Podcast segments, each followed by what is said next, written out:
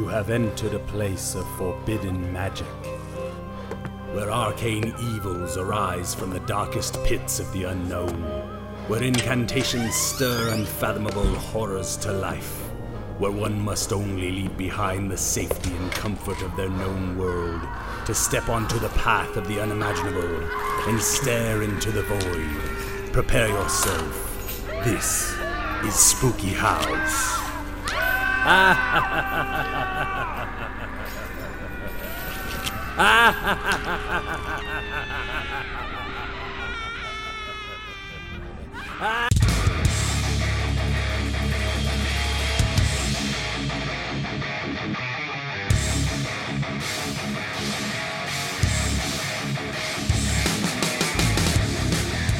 Hello, everybody, and welcome to Super House episode number 154. Holy smokes. Uh, it is our final Spooky House episode for 2018. I hope you've enjoyed the little bit of creepy moments that we've been able to have. People have been doing things on vacation and work, and everybody's got lives and things. So we hope we've been able to bring you some, at least some tiny little entertaining tidbits to get you through this month and all the bullshit you have to do and deal with during the day until you can get to that spooky night when you can be whatever the fuck you want. Sorry, mom. and this time around, I've uh, uh, invited. We've invited my mother on. Uh, oh, oh, uh, Miss uh, Cresington herself. um, Sandra, say say hello, mother. Hello, everybody. This Hi, is S- Sandra Santa Cruz, Stefan's mother. No, Wolfies. no, I'm just kidding. Wolfie. Wolfie Mama Wolfie. Yeah, you know Stefan- his name. Uh, among his names, uh, one of my favorites is Steppenwolf. Okay, okay, yeah. I always tell people my dad was a burnout and he named me after that band. That's awesome. And you know, honestly, Born to Be Wild is one of my absolute favorite songs. Never get tired of it. Every time I hear it, I'm like, hell yeah. There Um, you go. But she squeezed this old little woofy cub out years and years ago. I'm old. We're old. Wolfie. Uh, and I'm also joined by Andrew, as usual. Woo! Hey, everybody. Woo. And in this episode, we have planned a spooky stories section, our usual spooker duke, but I didn't want to put my mom up to the chopping chopping block. Um, because as far as I'm concerned, her the, the, f- the couple tales we're going to hear here are pretty spooky, if not something to ponder, as well as we're going to get into video games and the occult and uh, explore. Uh, Andrew's prepared a presentation of exploring a few video games and their observations or inclusions of occult or cultish material. So, um, we're gonna kick it off right now and just get right into these dang old scary stories. Unless anybody else has something to say, I gotta stop talking. Sandra? Okay, so um, the story I'd like to share with you uh, on this Halloween occasion um, is from my personal experience, and um, I call it the little man in the basement. Nice. I love so um, I, um, you know, was a child of about maybe four or five years old. And uh, myself, my parents, and my siblings lived in a big older house in Denver, one that had a basement. Um, so it was a little bit more than a crawl space. It was actually uh, two spaces, one of which my dad used to use as a workshop. Um, and he'd spend, you know, many hours in the evenings down there tinkering around. But anyway, uh, as a four or five year old child, I guess one day I decided to go down into the basement by myself. And so I remember going down the steps into the basement. And as I was going down, um, suddenly, and you know, I don't know why, but a whole scene opened up before my eyes. And what I saw was a little old man. He's probably not even two feet tall, but he entered into the scene and he was this little wiry old guy dressed in a very stereotypical outfit of a cowboy. You know, he had the red and white checked shirt, he had the blue jeans and boots and kerchief around his neck. Um, he really um, made me think of Howdy Doody. And I don't know if you guys know who Howdy Doody is, but definitely your parents would know. yeah. And so Howdy Doody being this little kind of puppet um, and dressed in this cowboy garb. Um, but anyway, the little old guy, um, he, I, as I watched him, I could see that he wasn't happy, and he looked really agitated, and it seemed to me that he was looking for something. And hmm. I don't remember any sounds in the scene. I just, you know, was caught up in this picture of this little old man, this little wiry cowboy, and he's kind of a tan- cantankerous, crotchety little old guy. And and although I could see him, I don't think that he could see me. He didn't Hmm. make any eye contact or try to speak to me. He just went about his business. And so that was kind of um, that experience. But many years later, after my dad had passed away and the house was being cleared out, my brother found these very odd metal objects. These, they almost look like belt buckles, but they had this very, they had different designs, but um, circles within circles and Mm. you know, it was kind of complex and just, you know, the craftsmanship that it would have taken to put these buckle things together. Mhm. I don't know what else to call them. Does he still have those now? Does anybody still have yeah. them? Yeah. My brother Ed does. We gotta see if we can. get a hold Yeah. I gotta get a hold Yeah, of they're odd. They're just they look they're just not they don't look like a typical belt buckle, but you know, that's the only way I can kind of describe them. Uh-huh. But anyway, I tried doing some research on what I thought they might be. And that's where I kind of got into like, um, you know, the circles within circles. And Mhm. anyway, um, I wondered if maybe my dad had a secret part of his life that he didn't share with the family.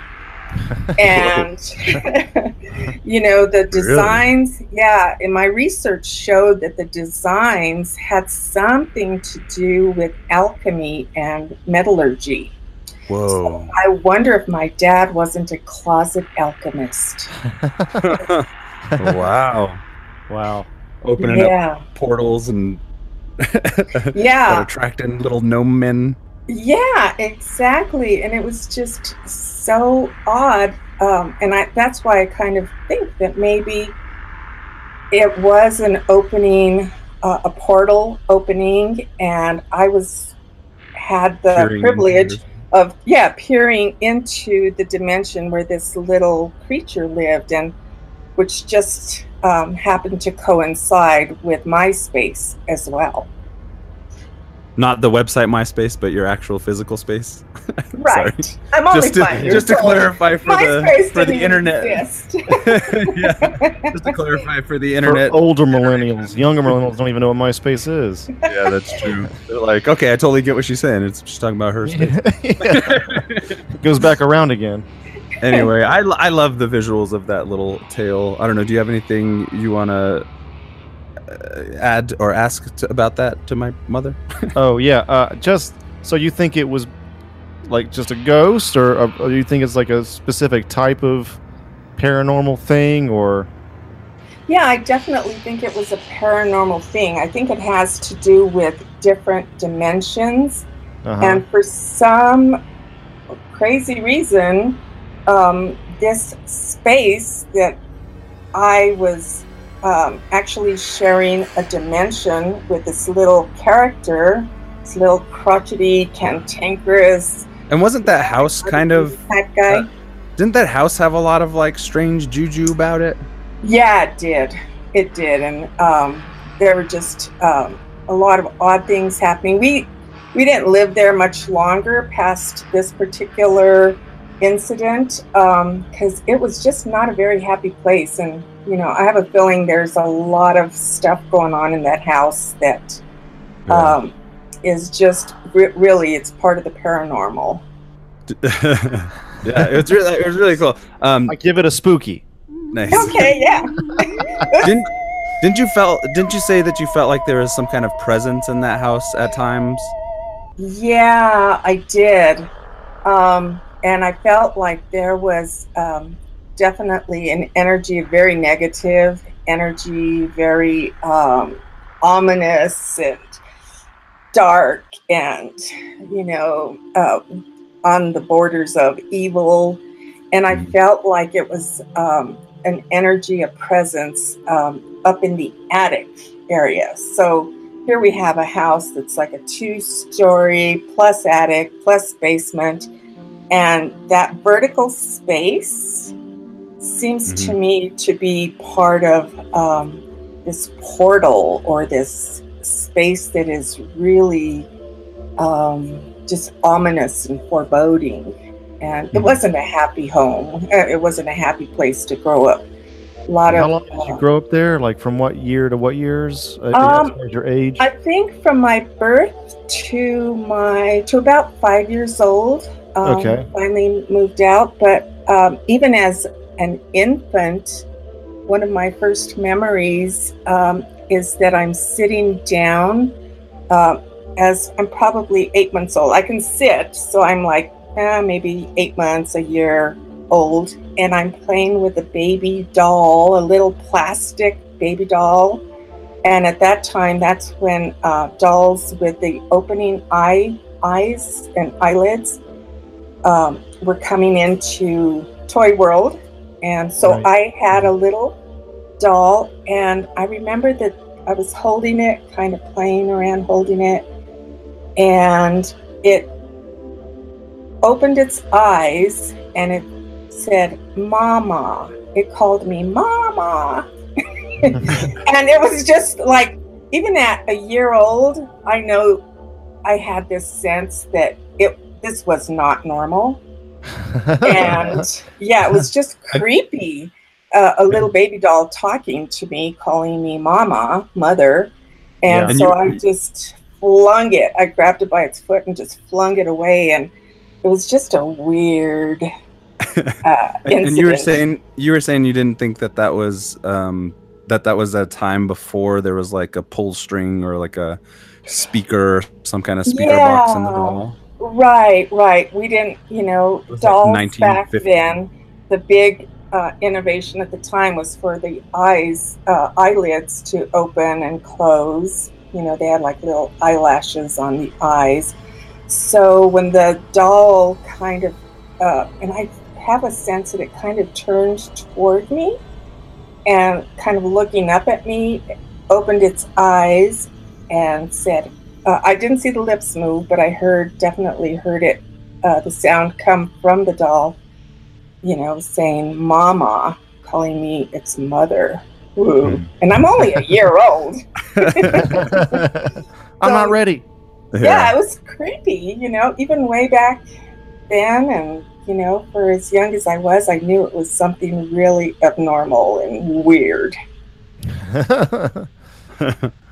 Oh, cool. Yeah. did you have another story? I, I, I thought. Uh, uh, did you Oh, say you had two or? Oh, I could tell you another story.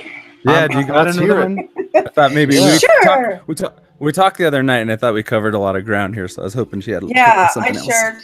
Yeah, I shared a number of stories um, with Wolfie. Um, Yeah.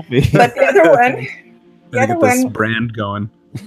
um, I lived with my boyfriend who, um, and this is uh, kind of more recent. You know, I'm a, um, Oh yeah. just a few years back, and when I came to live at his house, uh, it was a house that he had built himself. And he had previously been married, um, he was a widower and had been married to his wife for 30 some years, and she had passed away a couple of years before I even uh, met him. But anyway, as we came to uh, know each other, uh, we decided, you know, that I would go and live over at his place. So it was always a weird kind of a place. Um, in a certain part of the house, I could hear voices, kind of like I really couldn't make out what the words were, what the conversation was about. Um, but it was almost like, um, kind of like, I guess you could call it a supernatural party line, where somehow I, I Nice. tuned into these voices. That's going to be the name of our next podcast, by the way. Welcome to Supernatural. That's not a bad name. We've been searching for names recently for a new idea. More on that later, listeners. Uh, keep going. Yeah, so I was kind of overhearing um, conversations, but I they weren't clear enough for me to make out any um, any actual conversation. Uh, but I, I just could overhear them. So that was one of the weird things. And uh, my boyfriend uh, never got rid of anything of his wife's belongings. He had everything her clothes, her jewelry, her, you know, she was very present in the house, you know, just through her material um, belongings that were there in the house. He just never wanted to get rid of anything. And um, anyway, so it's that I always felt kind of uncomfortable because I just felt like there was some something else there in the home. And um, this home, particular home also had uh, what we would call a soterrano or a cellar, you know, like a cold storage cellar. People would store vegetables and um, just a whole bunch of stuff down there. Um, but yeah, it was, uh, you could access that space, that little uh, basement cellar space, uh, through some steps inside the home. And um, it was, you know, didn't think a whole lot of it. But one evening, um, we were just having a nice evening at home, and I had to go to the bathroom. I had to cross through a room that butted up, was right adjacent to this cellar space. Um, and so as I walked through that room, which was dark, there I didn't have any lights on. I knew my way to the bathroom, so I just was walking through the dark room, and you know, just kind of happy and just walking along, and all of a sudden, everything went black. And the next thing I knew, I was on the floor, waking up, and had a pain uh, at, at the back of my head, down uh, at the lower skull on my right side. And I, you know, I was, I was very um, kind of like it, didn't know what happened, but um, as I pieced everything back together following that, I I knew that something had like hit me at the back of the head and caused me to go unconscious, to be knocked out. I was flat knocked out. And yeah, it wasn't my boyfriend. I that. what did you just say to him before you went to the bathroom? Yeah. But and uh, Yeah, the you- next day, yeah, go ahead. the next day, um, you know, I I looked at that room trying to figure out what the heck happened. And um, so there were a couple of odd things. Um, as I did some research uh, on this particular incident, one of the things that I noticed in the room were uh, there were two mirrors that basically were sitting across from each other and reflecting each other. Mhm. And if you if you look into it, um, that's something that's called the infinity effect. Mhm. And so um, it just, the image, um, the reflecting image keeps bouncing back and forth for infinity, you know, Mhm. with those mirrors facing each other. And that's Mhm. supposed to be a way um, that uh, demonic forces evil spirits can enter your space is through those reflecting mirrors. So when I saw that, um, I kind of separated and uh, the mirrors, put you know, just entirely took them down.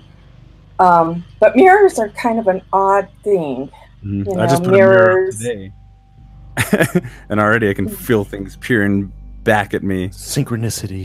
Yeah, yeah, yeah. And this infinity effect is just, you know, it's bizarre uh, because it will keep reflecting, and you can even look in the mirror and see that um, the reflections keep Yeah. bouncing back and forth, and it almost makes like a little tunnel. Yeah, I think we've all probably done that before. Yeah. Yeah. Yeah, Like, uh, yeah. Well, I. You're like, oh my god.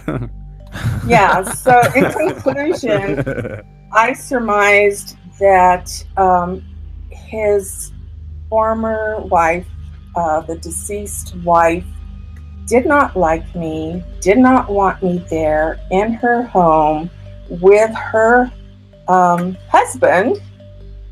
Um, she really considered me um, uh, that I was um, kind of in, interfering or something like that but she did not like me and over over time uh, you know that was um, um, made very very clear a number of different things that happened but i think that um, she was the one that clocked me and you know and i was out Oh man. yeah. Wow. Dag nabbit. I also give that a spooky. Some nice creepy moments. What? yeah Portal. I mean, Go ahead. I had a question about your belief s- system in general, or whatever you call Mm-hmm. it, a structure or or belief, just your beliefs. Okay, so I was raised in the Catholic religion and went through all of the sacraments and all of that. But deep down, you know, I've known since I was a, a child um, that I was really a nature girl. And uh, basically, I was a natural born pagan. Okay. and um, you know i've had i have certain um, kind of like psychic abilities maybe. I'm a little bit more open to psychic energy. And um, even to uh, before i was born uh, my mother kept hearing a cat crying and they looked everywhere for a cat inside the house and under beds and they looked in closets and they could not find the cat but they kept hearing the cat crying. And um, so my mother told her mother-in-law uh, about it and you know kind of being coming from the old country being like mexico and whatever the metaphysics are um, the grandmother told my mom oh you stupid woman you should not have said anything. Now you've ruined it. She would have been a fortune teller. And um, anyway, the the sound of the cat crying they realized was coming from my mother's belly. Oh man. So apparently, I cried before I was born. oh man. Mm. Yeah, and um, throughout my life, um, I think I, you know, that's part of maybe I I'm not a full blown fortune teller, but there's something about um, you know my psychic abilities. I think that uh, did come through. So yeah, I think it's part of you know the, the stars you're born under, the point in time and place that you come into the world um, my astrology, my horoscope speaks a lot toward toward that. So yeah, kind of a little different. Sweet. Awesome. And that seems to have imparted upon Wolfie, at least some to some degree. I think so. I'm sure of it. yeah. we talk a lot about this kind of stuff. Yeah. Me and Stefan, and uh, I'm I don't necessarily believe in a lot of it, but I do. I don't know. I I like the. I don't know. I like talking about it. I guess, Mhm.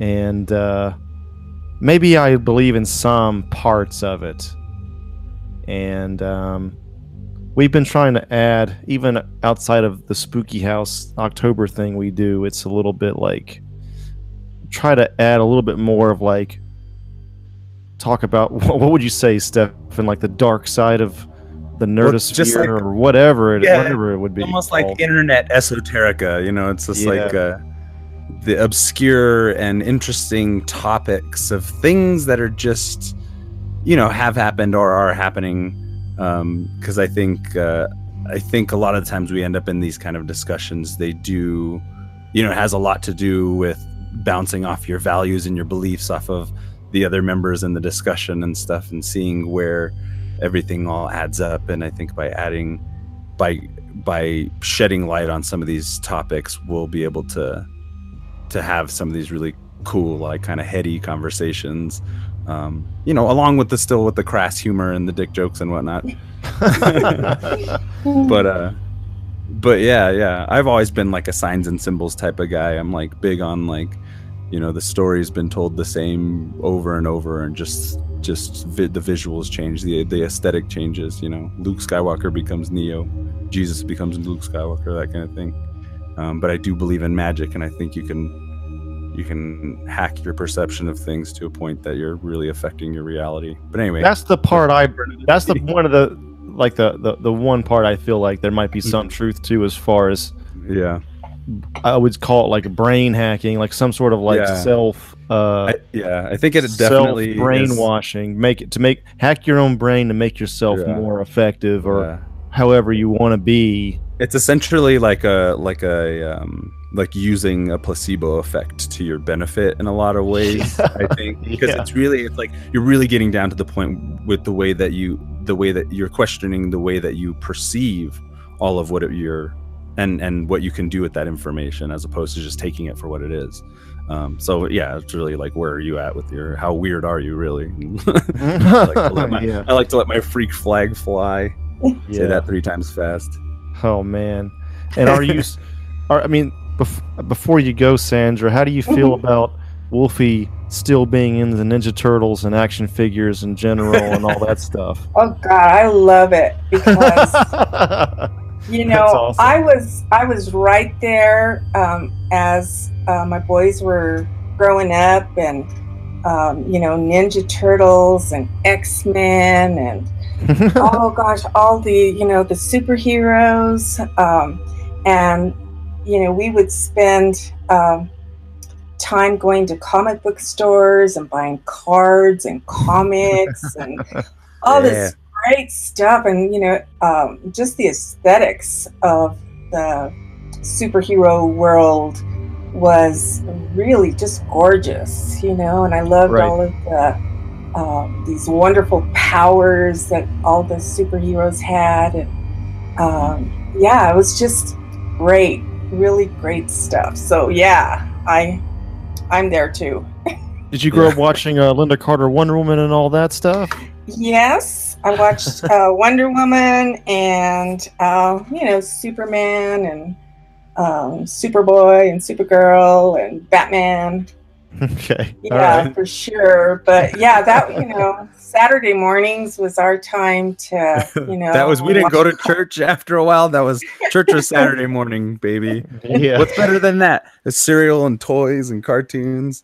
Yeah, and a little bit later, you know, uh, Friday nights was X uh, Yeah, X Files. X Files Uh, and right. Millennium Files. and uh, yeah, what was that David with DB Sweeney? Harsh Realm. Anyway, Yeah, so um, Star Trek: That- The Next Generation. that was the context of Steph's growing up. Yeah, Yeah. for sure. There was a lot of great stuff at that time period. Oh man, so good. Yeah, the looking the back, l- man. l- late '80s and and early '90s were awesome. Mostly because I didn't have a whole lot I needed to be responsible for, but yeah. my mom really made it really made it like A enjoyable. and not just the way that like if i wanted the toy i could get the toy. She made a big impact on my my want to like be a storyteller and go to film school and do all these you know the stuff that we've been doing with the podcast and everything. Um because it was like it was just like yeah you got the toy and everything but like what are you going to do with it? Because i had friends that would straight up come up to me and my uh my childhood best friend who we had a similar imagination but i would have friends that would come up to us and be like hey friend you want to fight? And then like clack their figures up against mine. Like what are you doing? Like we had full blown stories that would go on for for months at a time. We'd have characters die. Like, D type of thing with the figure, figure with our Yeah. action figures. And i'm like those were just actors you know? They were a lot easier to work with than actors but you know it was like it stimulated that whole thing to need to like visualize ideas and dreams and you know superheroes or that exaggerated example of us all and like the way that our abilities are reinterpreted into this these types You were like media. Andy from Toy Stories, basically. Totally. Yeah, a little bit Andy from Toy Story and a little bit Andy from Child's Play, but it all worked out. Oh, it Oh all man, worked out pretty good. My Yeah, main, when I- one of my when main I things. Go ahead, go ahead, Sandra. Oh, I was just going to say, when I was growing up, you know, it was a lot of Mickey Mouse and um, kind of fairy tales, and I still love Mickey Mouse. Uh, Oh, but uh, in Wolfie's generation, it was so much more interesting and exciting. you know, the characters were just, you know, just uh, they were just bigger than life, and I thought they were really exciting and and um, I think you know kids at that time just really loved all of those uh, shows and characters. Yeah, it was a great great time. yeah, definitely. I think so. Yeah, Uh, that's our whole entire show is based off of pretty much that concept yeah, in yeah. a lot of ways. It's weird because I'll be like, sometimes I'm like, I like it because I maintain the heart of a child. But then also, I feel like it's not just that, because if you dig deeper into the comics and stuff, it's like the new American mythology and like they're borrowing mm-hmm. from Greek myths and all kinds of myths from around the world. And it's not just, I mean, on the surface, it's bright suits and spandex, and that seems like a child's thing. But then you dig deeper, and there's there's the mythology aspect to it as well, which hmm. is definitely a part of it that a lot of people probably don't get. More people are getting it now than they used to, I think. Absolutely. but yes. it's like that part is not necessarily just a child's thing, you know. Like it's it's a mixture of a child the children's world and sort of an adult storytelling world too. At at times, it can be, you know. Yeah. So very different, I think, very different from fairy tales. Mythology versus fairy tales. I never really liked fairy tales too much. They were, I don't know, they. Too I just didn't buy it. I just did not buy fairy tales or uh, Mother Goose. You know all those Yeah. silly rhymes. I, I don't know. I just couldn't get into it. But mythology, uh, Mm. even as a child, I was just fascinated and uh, captured. If anything uh, religious, I was almost, you know, again, pagan, uh, looking at um, Greek gods and, you Mhm. know, uh, Norse gods. And uh, though that was uh, more uh, real and uh, to me than than fairy tales for sure. Because it like hits to your core, like you can relate to all Yeah. those different characters and Yes, and the Yeah, like, stories you know. are so interesting, and all of the characters that you know were part of that whole mythology. You know, Yeah. And I feel like now we have our pantheons of the Justice League, the X Men, the Avengers, and stuff. We have all these, and they borrow obviously Thor and and Wonder Woman and stuff. They borrow from Greek mythology pretty liberally, right? um, and then kind of re-spout that. And that's Dude, the whole Justice League. Check this out: Superman's Zeus, Wonder Woman's Athena, Green Lantern's Apollo, I think. Batman is Hades, and Mhm. of course Aquaman is Poseidon. Like the Mhm. whole. th- I mean, uh, definitely. I know what you're saying. Like Wonder Woman is definitely borrowing from the Greek stuff, like very much so. But like, I feel like there's a lot of, well, what do you call it? The um archetypes Mhm. are in, in the Justice League. If you combine the whole team together, I think they do put all that. Oh, Flash is Hermes. You Mhm. know, like the whole thing is there, and it's Mhm. like a maybe it's a parallel. B it's probably just is this just how humans know, like if, if humans started over again they'd probably invent Yeah. the same thing just maybe with different Yeah. names different costumes Different but probably yeah. same similar powers You know? one thing one thing I was thinking about the other day, and this steps away from comic books a bit, but one thing I was thinking about the other day is a lot of people don't see the very obvious connections that um, "Oh Brother, Where Art Thou" has with the Odyssey. Yeah, Um, yeah. Like that whole thing is structured around that same type of, uh, or that same story, the way it's structured and characters that are used and everything. But a lot of people don't really know that that that's what that is. They just think it's like a wholly original adventure written by the Coen brothers, you know. Um, so it's interesting to see how like the older mythologies where it comes falls to the wayside, where these newer stories with the same mythologies are just being put out. Um, same thing with like the Warriors. The Warriors follows the Odyssey a little bit as well. does it Um, really yeah, it does. I wrote my final credits in college on. I did a paper on that. How all the correlations that the Warriors makes with um, archetypical mythology, like one of my favorite movies ever. Um, I- but I yeah, just- it does. I feel like that's the great disconnect with people that are kind of casually into it and people that are in, are into superheroes and stuff is is this whole deeper mythology connection. Right. Um, and everything. sometimes it's just super friends and it's not very deep, but a lot of times, especially since what the '80s, a lot of it's been a lot deeper than probably a lot of people imagine. This So- one time I, I was, I think I've mentioned this maybe, but this one time I was on, I was reading a mythology book, a Norse mythology book. Yeah. And this girl asked me, "Oh, what are you reading? Like, what's it about?" I was like, "Oh, you know, Norse gods like um, Odin and Loki and Thor and you know this and that and whatever." She's like, "Oh, I don't like comic book movies." That's And a, it was just one of the stop saddest talking to days. her immediately. Yeah, it's one of the saddest days of my life. I was like, "Wow, dude." Like, I don't mind having more taxes if it means money is going to go to education. That would be nice. That'd be It's bad, man. I feel like it's that's a whole other conversation, but it feels like people are getting dumber. dumber and vi- Dumber, mean. Zorpa Zorp. You guys don't Yeah. want Rick and Morty. Um, yeah, they are. I've been thinking about that quite a bit too. But another topic for another day. Mother, thank you so much for coming on and and regaling us with your tales of um, the Aw. macabre Thanks, guys. Thanks for Is having there- me on. I Thank you, Sandra. I love your show. It's great. And I bet you've got a lot of listeners that are my age listening in. I hope so. So good job, Probably guys. at least a Thank few. you. Yeah, definitely. Thank All you, right, thank Mama. Okay, ya. over and out. I'll talk to you later. Thank you, Sandra, for that, and thanks for bringing her on, Stefan, Wolfie No Cruz. So now we're gonna move on got my to- mom to call me Wolfie. That was awesome. I know I was actually kind of uh, surprised by that, but that's cool. Now it's set. I know it's weird to be, just be all of a sudden be like, "This is my name now," but I really don't care. And uh, well, she always had just the what it is. Steppenwolf thing too, so it's Yeah, written on totally. the stars. She she bought me wolf bed sheets, and like at- at one point when I was really little, my whole room was just like wolves everywhere. Thank you, That's mom. awesome. I do feel a kinship with the lupine race. the lupine creature. Oh my god. Anyway, move along. All right, moving on. Okay, moving on to our next segment in this episode. Uh, we're going to be discussing cults in video games Hell yeah. and a few other related topics, but we'll get to that as uh, you know we'll cross that bridge when we get there. So, um, at the at the top of this section, I wanted to say first that uh, a lot of the research comes from Complex.com, Wikipedia, Daily Mail UK, and a few others that I don't want to mention, but I can if you want to email us or whatever uh, later. But I don't want to spoil it uh, at the moment. Uh, so uh, yeah, moving on.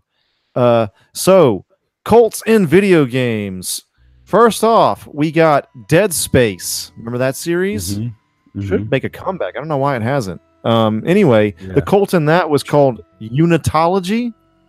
Unitology. Too Dead bad Space is- game. I know. Yeah, Maddie should be here. Maddie is traveling, which is why he's not here. Sorry about that, everybody. But uh, Dead Space's Unitology is a perfect example of how humans, human beings, ascribe power and meaning to things they don't fully comprehend. Unitology began when an alien artifact was found on Earth by a geological exploration team. The marker, as it became known, as it came to be known, was used to prove that humans weren't originally from Earth and that our origins were far more celestial in nature. Using the marker as the foundation of unitology, the religion went on to become insanely powerful, like Scientology powerful, and peppered in some mass suicides and ritualistic human sacrifices just to keep things popping. Yeah, Dead Space was pretty awesome. I never played it, but I feel like I should have. I don't know why I didn't. It's Um, good. It was like it was like the big budget uh, uh, backdrops and everything for a video game. Like one of the one of the next first next gen um, AAA titles. You know, is what they would call it. I think. Um, but it felt like something Ridley Scott would have made back in the day. I- It I don't just know- felt so authentic. Um, yeah, go ahead. I don't know how I missed it because I well, a I Yeah. never had a PS2. I, that was a period of my life when I wasn't playing many video games. It was a lot of jump scares. It was Yeah. a lot of. It was a little bit more action than it was horror. I kind of wish it was subdued a little bit because you're pretty much around every corner going to have to blast something with the mining tool that you have, which is pretty cool, and you can upgrade. I mean, it's a video game. Isn't that hard to get around? I don't know. Well, like, yeah. well, I guess Silent Hill kind of accomplished the whole doesn't have to be super actiony yeah, thing to it. yeah, yeah, definitely. Uh, yeah. I mean, yeah, it's for the video game. It's hard, especially if you're doing clocking something that's longer than like 15 hours or something. You're gonna want it to be uh engaging. But I always liked them. I didn't super love them. Maddie really liked them. Um, Dead Space games. The design was really good, and the built-in mythology was pretty cool. If I remember, the marker always looked awesome, and um, and it was a pretty interesting game. It spawned a lot of different media, anime, and and shit like animated movies. All right. A few more games, but yeah, cool. Yeah, that's awesome. I have a little bit more on that before we move on. Oh, yeah, yeah, Uh, sorry. the main that's okay. No, interrupt me anytime. Uh, the, the main quote that apparently is uh, Altman be praised, a common unitologist phrase, and that's because it was a religion that was founded by a guy named Michael Altman in the game, and uh, the they Hi, I'm Michael Altman. Uh, would you like to join my religion? yeah, pretty much. The promise of the Church of Unitology is one of transformation and rebirth. This scriptural message is poetic, elusive, and unscientific, despite their claimed origins in a secret research project, and embodies the emba- abandonment of reason for the profession of unwavering faith in the promise of the marker. Much of the detail about the church's inner workings remains undisclosed to outsiders and most adherents.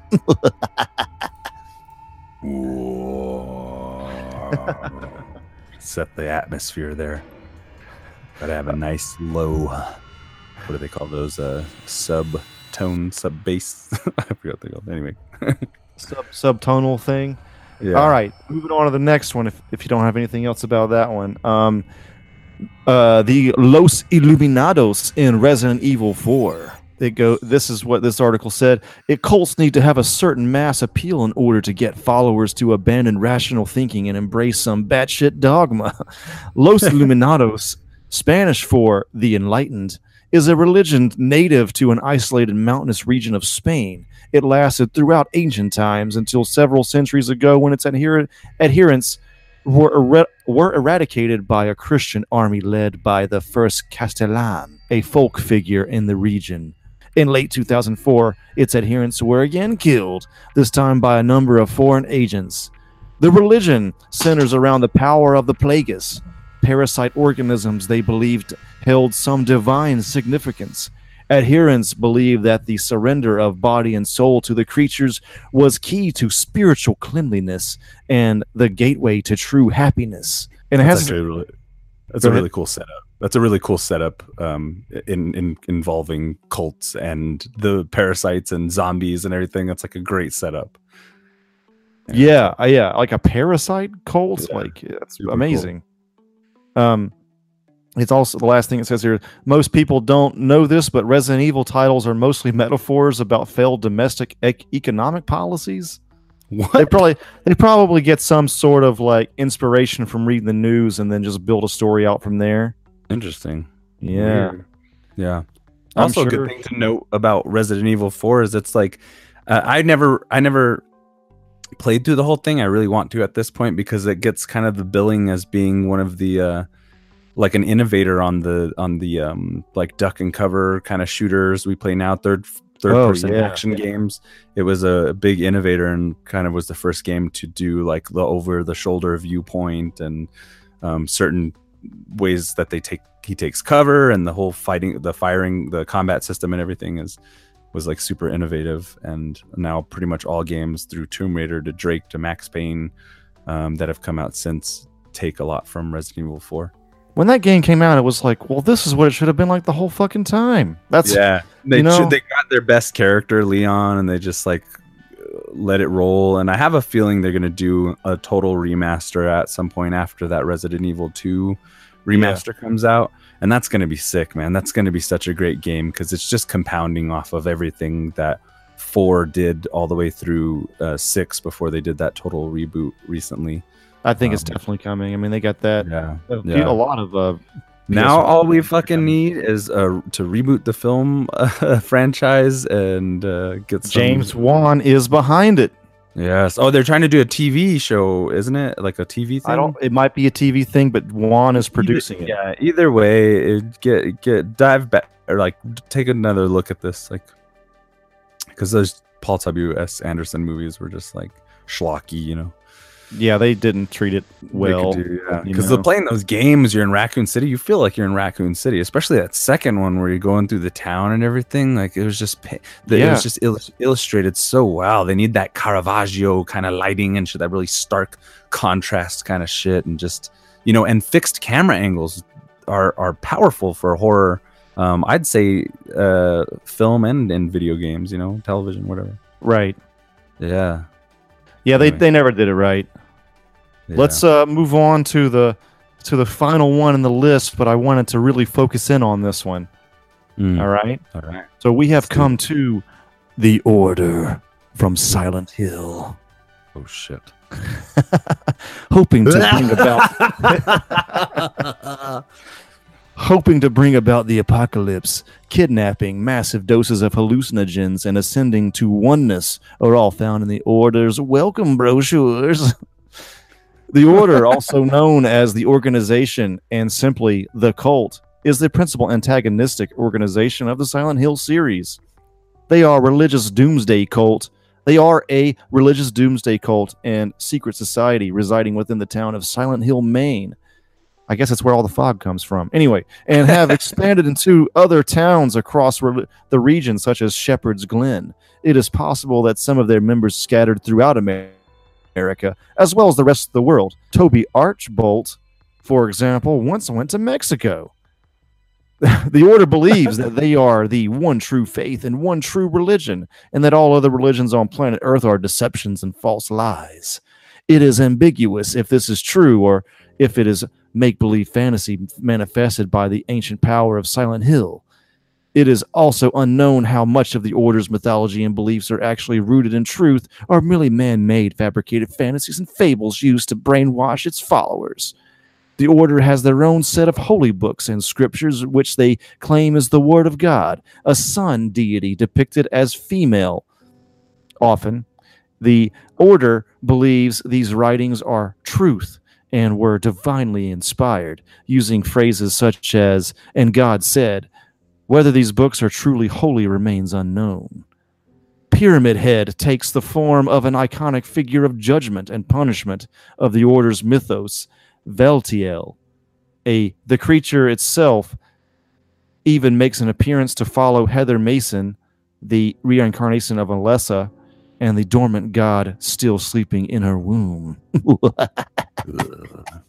Is that Silent Hill 2 when Pyramid Head comes about, or is he in the first one? Uh, I think first one. Really wish Maddie was here on this one. Uh, can't Yeah. remember, but I remember being there pretty fucking early on. I'll have to jump in on that Silent Hill one. I'm Yeah, little I'm I'm I'm, I'm kind of scared of survival horror games. I'm not gonna lie. really? I don't. They don't really bother yeah. me all that much. I They really enjoy it, but sometimes I gotta be like, oh, okay, I gotta back away from this. But I guess Yeah. That's. I mean, that's pretty common. yeah. Also, all this description just seems like they're kind of playing off the like um, right wing Christians in America kind of thing. We're the one true religion. You know, like this is a Mhm. lot of what I'm getting here, Mhm. coming from where I'm from. Not Yeah. to say that other religions aren't like that, but I'm sure that was kind of the uh, a big The inspiration for them. Yeah. Anyway, the Order's main goal, as many of its members state, is to usher in the apocalypse and deliver the faithful to the eternal paradise, a utopian world that is a place without hunger, illness, war, or greed, a realm where all would live by God's grace alone. The paradise means many different things to many members, but the goals remain the same. And this is brought about in ways that vary from sect to sect. Some try to actively aid it, while others simply prepare for the inevitable. Probably the most core and fundamental myth about Silent Hill as a series is the continued propagation of the idea that the series as a whole is about characters dealing with repe- repressed inner demons, typically a repressed power, repressed memory of guilt over a perceived sin which they have committed. This idea is rooted in the popularity of Silent Hill 2 if it is so pervasive that the it is so pervasive that the designers and producers of newer installments of the series embrace it while dismissing the other critical elements of the game's stories. And also, just a little added thing here, I, I really like this. Uh, the the reason that Silent Hill 2's design was so successful and unique is that uh, Silent Hill 2's had Silent Hill, Silent Hill 2 had excellent atmosphere and that was based in feelings of melancholy and depression rather than fear and threat. I guess you mm-hmm. could say the fear and threat was is more of a Resident Evil thing. Exploring mm-hmm. a character's personal guilt and depression works great when an entire game is designed around around that central unifying theme. It Yeah, doesn't work grim. quite so well when you try to combine it with a primal fear response. Mm-hmm. Depression is a downer that makes you slow, apathetic, and unresponsive. Fear is a stimulant that makes you anxious, alert, and active. And there's a few other things here. But I thought that was pretty fucking awesome. And I, the main thing Mhm. I noticed when I was a kid was that Silent Hill. So in Resident Evil, you're a SWAT member. You know, I'm a member of STARS. you know, you're a trained badass with a gun. But Yeah. in, si- in Silent Hill, you're just some dude that barely knows how to hold a gun. yeah. So I thought I that was one of the first things that I really yeah really noticed cool. about that. Any thoughts so far, Stefan? Um, I'm just remembering the atmosphere of this game and the the you know the. I do I forget if there's like, I don't think there's voices, and I think you read a lot of what's coming at you in the game, and uh, and I just really liked that about like um, um, a survival horror games where you would you would like pick up a letter or something that somebody left, and you'd peer into this part of this story or part of this world, and it just makes it that much more believable. And then just like of this game in particular, the uh, the tension as it mounts as you get closer to the end, as things get more hellish, and the music and just the blocky graphics at the time, it was just such a, it was just such a like provocative. But seeing title. fog and like just having atmosphere, because you know, 16-bit games couldn't really have atmosphere like that. yeah, I mean, like sort of sometimes, but the way the way Silent Hill really created its atmosphere, I really do think that it it kind of stood apart hmm from like it was like right on the heels of Resident Evil, but it, it was just different enough to make it really its own thing and respectable. Yeah. Yeah. Resident Evil had those like real, really like um, those really well designed out backgrounds and stuff, and they were kind of like still paintings. You really couldn't do much with the backgrounds themselves.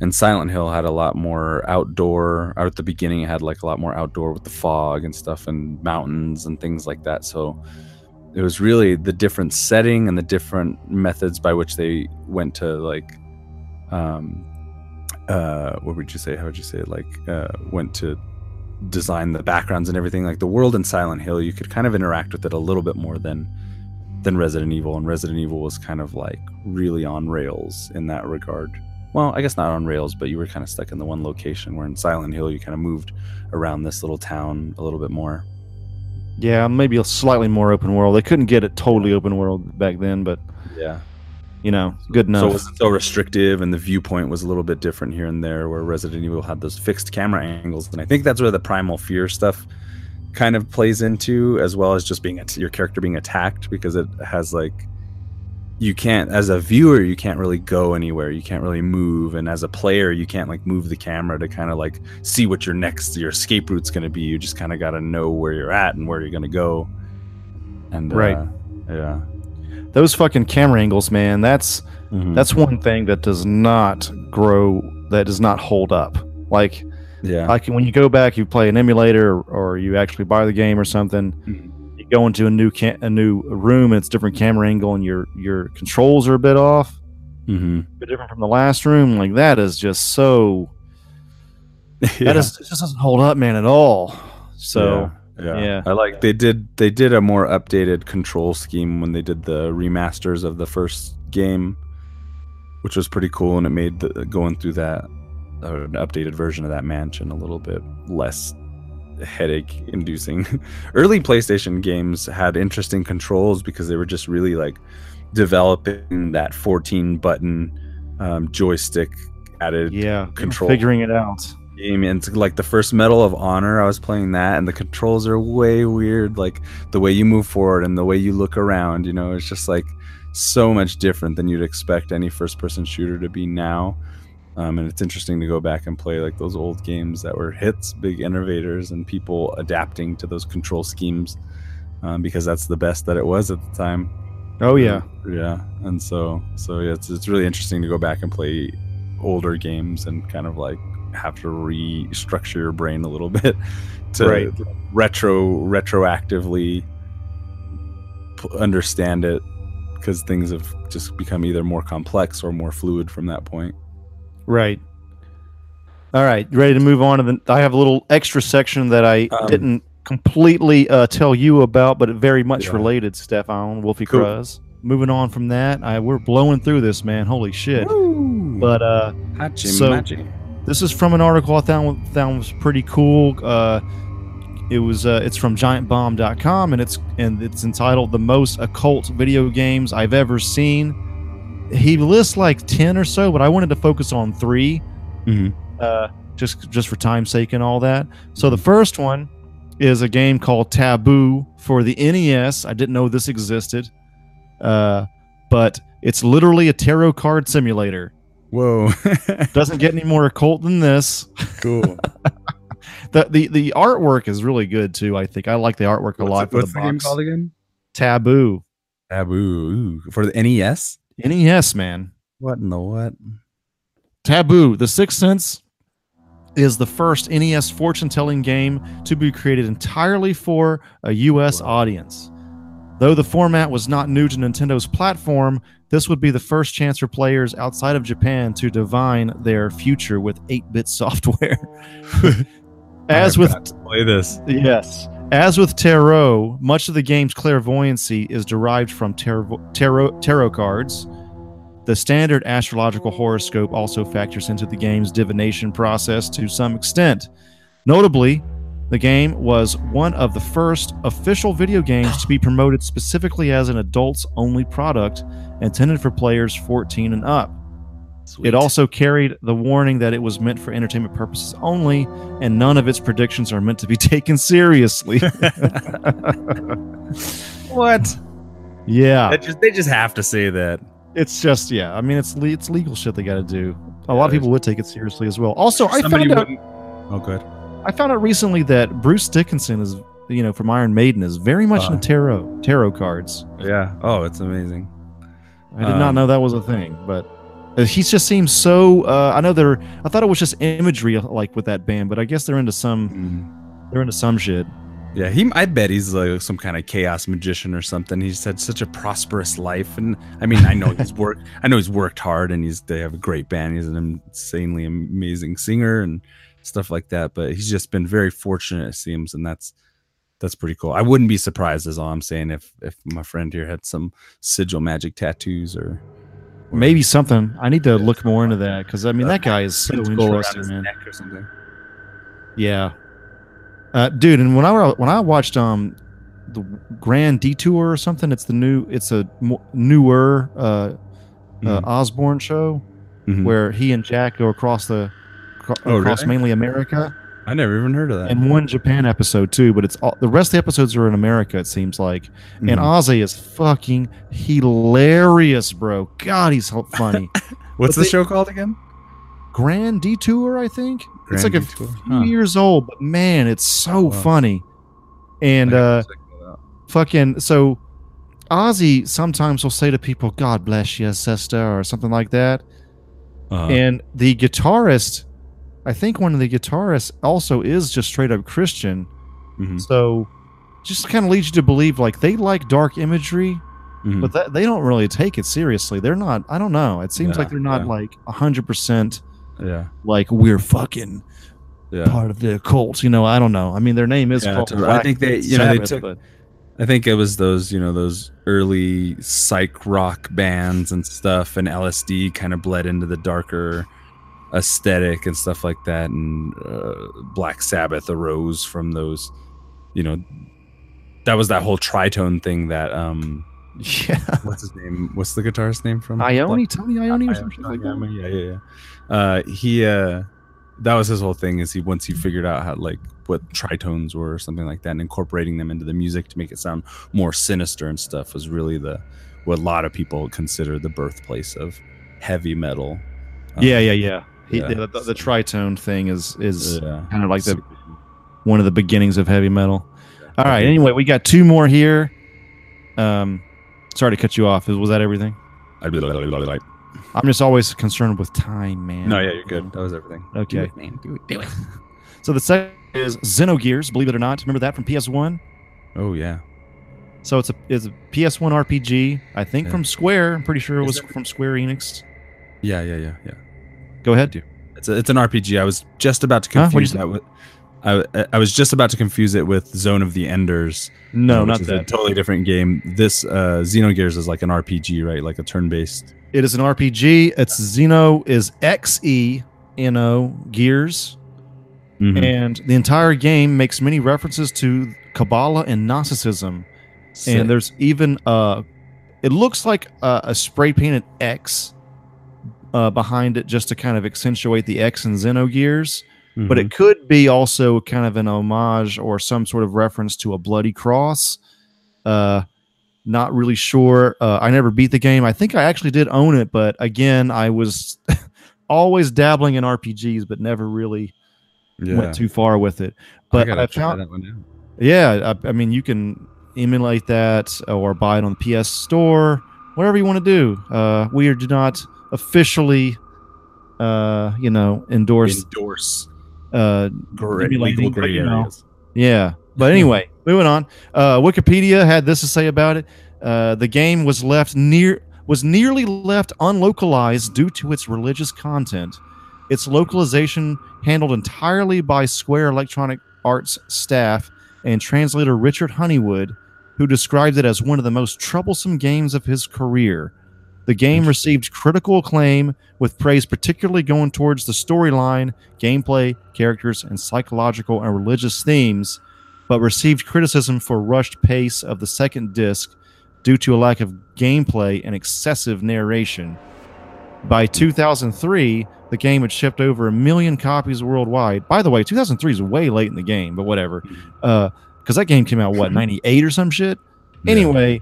The game has since gained, and this is the exact words from Wiki- Wikipedia, a cult following.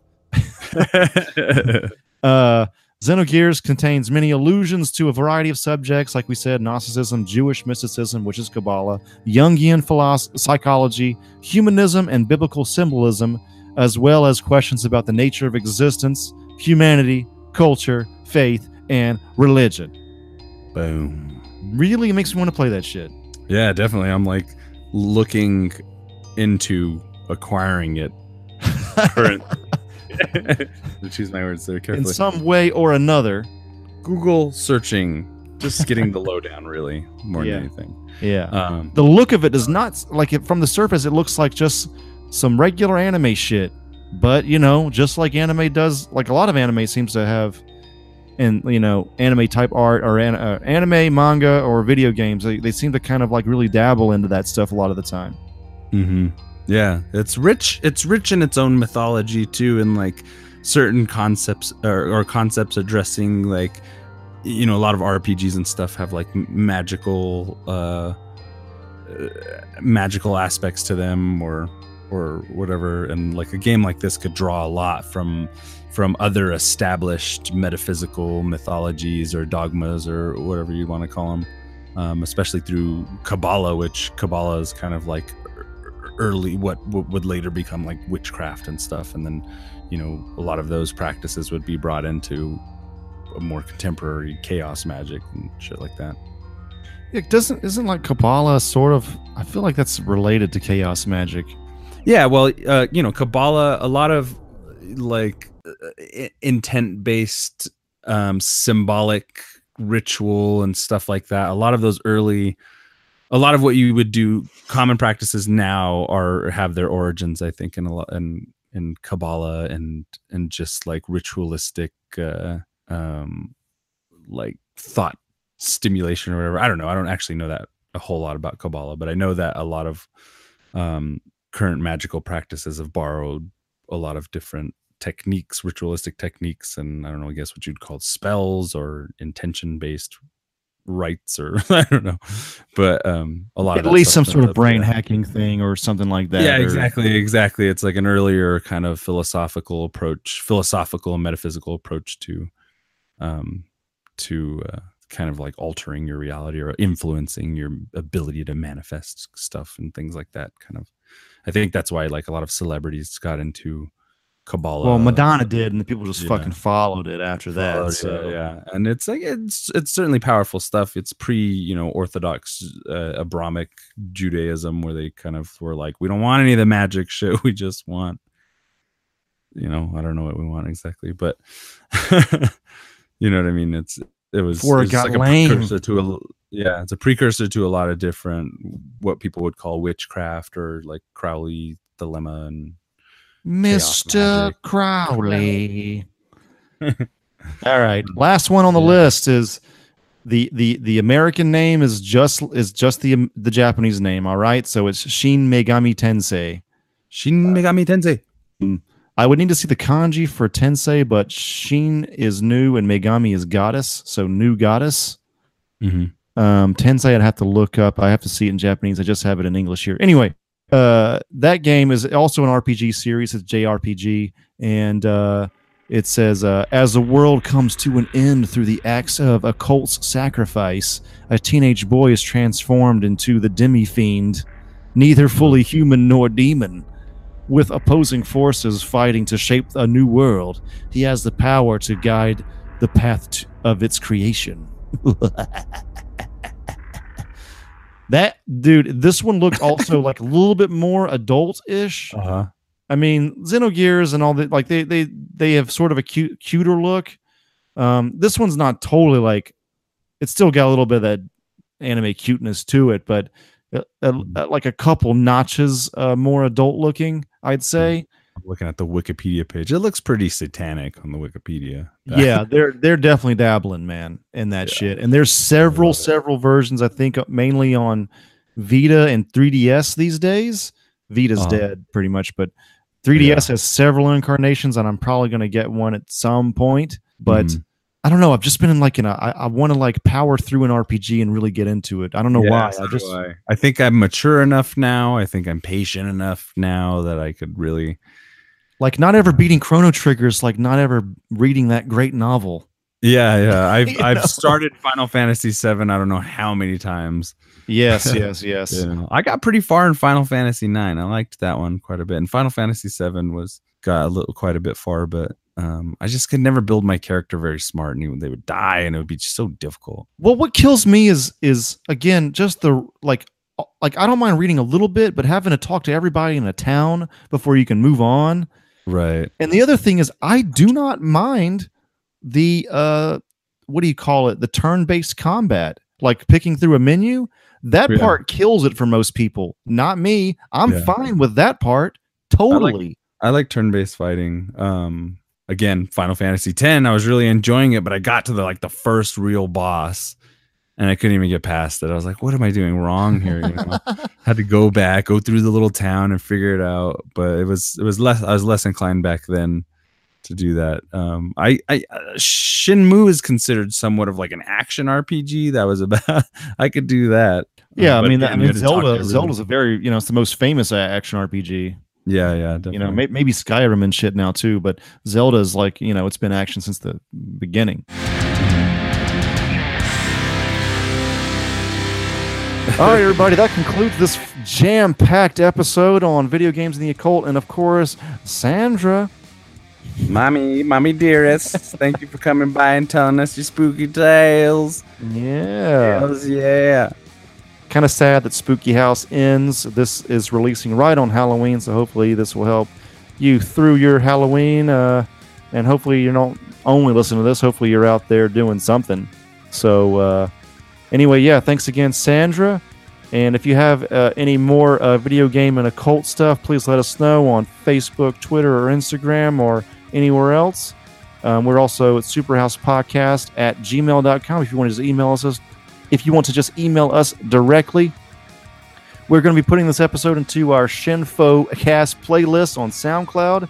That's where you can find our Hasbro deep dive episodes, our Doctor Strange in the Occult episodes, and the top video game conspiracies. And uh, what was the one you had? Video game myths. Myths and mysteries. Yeah, it was Myths, kind of yeah, an, mysteries. An, an offshoot of what you did with the conspiracy one. Yes. kind of fun. And also, as usual, uh, every episode we should be doing this anyway. Thanks to Shasta and Matt Herring for their Patreon contribution. We're uh, we're at patreon.com slash superhousepod. T R E O N dot com slash superhouse podcast. The lowest tier there is just a dollar. So if you feel so inclined, please, uh, you know, throw us a few shekels here and there. And, uh, we're at superhousepod.com, Redbubble, and TeePublic. And I'm Thunderwolf Drew on Twitter, bro. Uh, what you and uh, can you explain yours? Stefan, yours is always hard to fucking. Oh, uh, yeah. Um, hope you enjoyed the Spooky House episodes this year. Still in kind of its fetal stages. I'd like to do a ton more for Halloween uh, podcast wise, uh, but it's just a matter of finding time to do it. Currently, please drop us a couple ducats in Patreon if you do feel so inclined, as Andrew mentioned. And have a happy Halloween. My Instagram is cut that first happy Halloween out. My Instagram is Wolfie Cruz W O L I F I W O L F I E C R U Z Z. Um, and I got some pictures up there every now and again. Hopefully, I'll get more art up there and more just like general shit I do. I don't know why I've been so busy lately, but it seems like I have. Um, also, if you could just check out uh, Hot Package on our YouTube, search Superhouse Podcast Hot Package on YouTube, and also if you, it would really help us out if you left us a review in iTunes, five stars, please, or whatever, whatever you want to do. With any review actually would would help. And um, it's sad that we're ending Spooky Spooky House today, man. Um, kind of Yeah. kind of sad to see it go. Maybe we maybe we just keep this going. I love the spooky month. And yeah, I will definitely try and make more spooky things regardless of the month itself. And yeah, exactly. We'll probably just keep this going at least in some form or fashion. And please let us know anywhere online. Uh, you know, if you liked this more than the review episodes that we have been doing. So, uh, you know, the Shinfo, the Superhouse info stuff. You know, where we give you more info rather than just review a movie. So Stefan and I are, and the rest of us, of course, are interested in uh, doing more of these, and uh, we want to see how the listeners think about it. So, isn't that right, Stefan? Yeah, for sure. Hit us up in the comments. All right, Andrew, signing off. But have a happy Halloween. Don't eat too much candy. Uh, and remember to eat around the razor blades. This is Stefan signing off.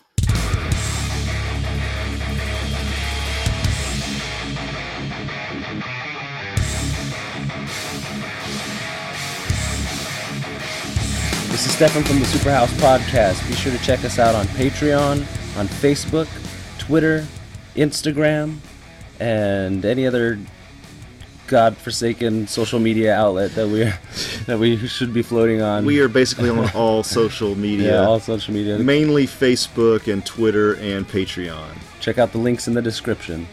We have uh, a lot of uh, cool goals uh, set up on our Patreon. Like if you donate a dollar, you'll be able to uh, give us a topic for us to talk about, and we'll talk dope. about for maybe an hour or more. Who knows how long it'll take? And that's pretty tight. That's the coolest thing. Wait, we're on the internet? That's pretty good. if you and we can make money. what? if you donate a thousand dollars, you get full frontal nudes. We haven't set that up, but it's a possibility. If you give us a grand, who knows what'll happen? Check us out. I'll do that. I'll do that. You get to go on a date with one of us for ten thousand dollars. But you pay for everything. you get to have your way with Maddie for twenty thousand dollars. For a million, I'll give you Joey for a weekend. For thirty thousand dollars, we'll help you hide a body. Check out our Patreon. Superhouse Gigolo Project. 2018. Links in the description.